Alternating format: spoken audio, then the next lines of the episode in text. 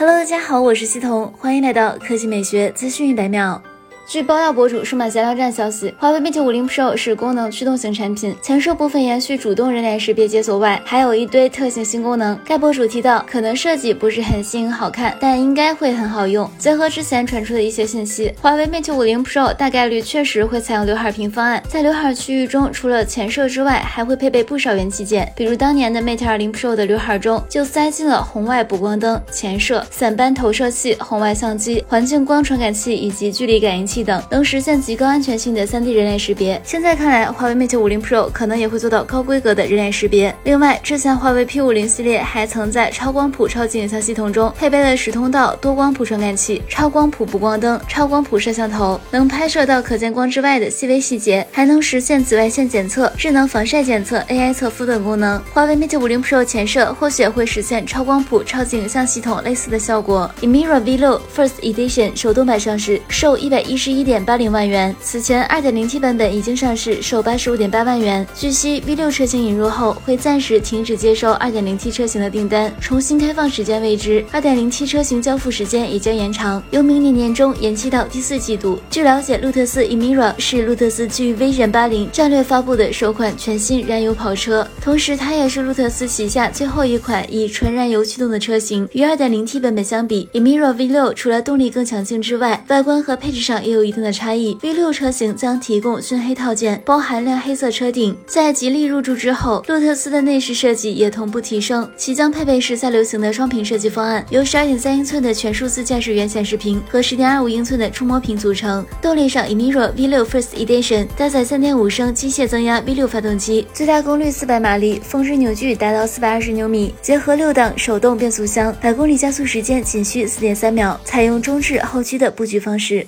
好了，以上就是本期科技美学资讯每秒的全部内容，我们明天再见。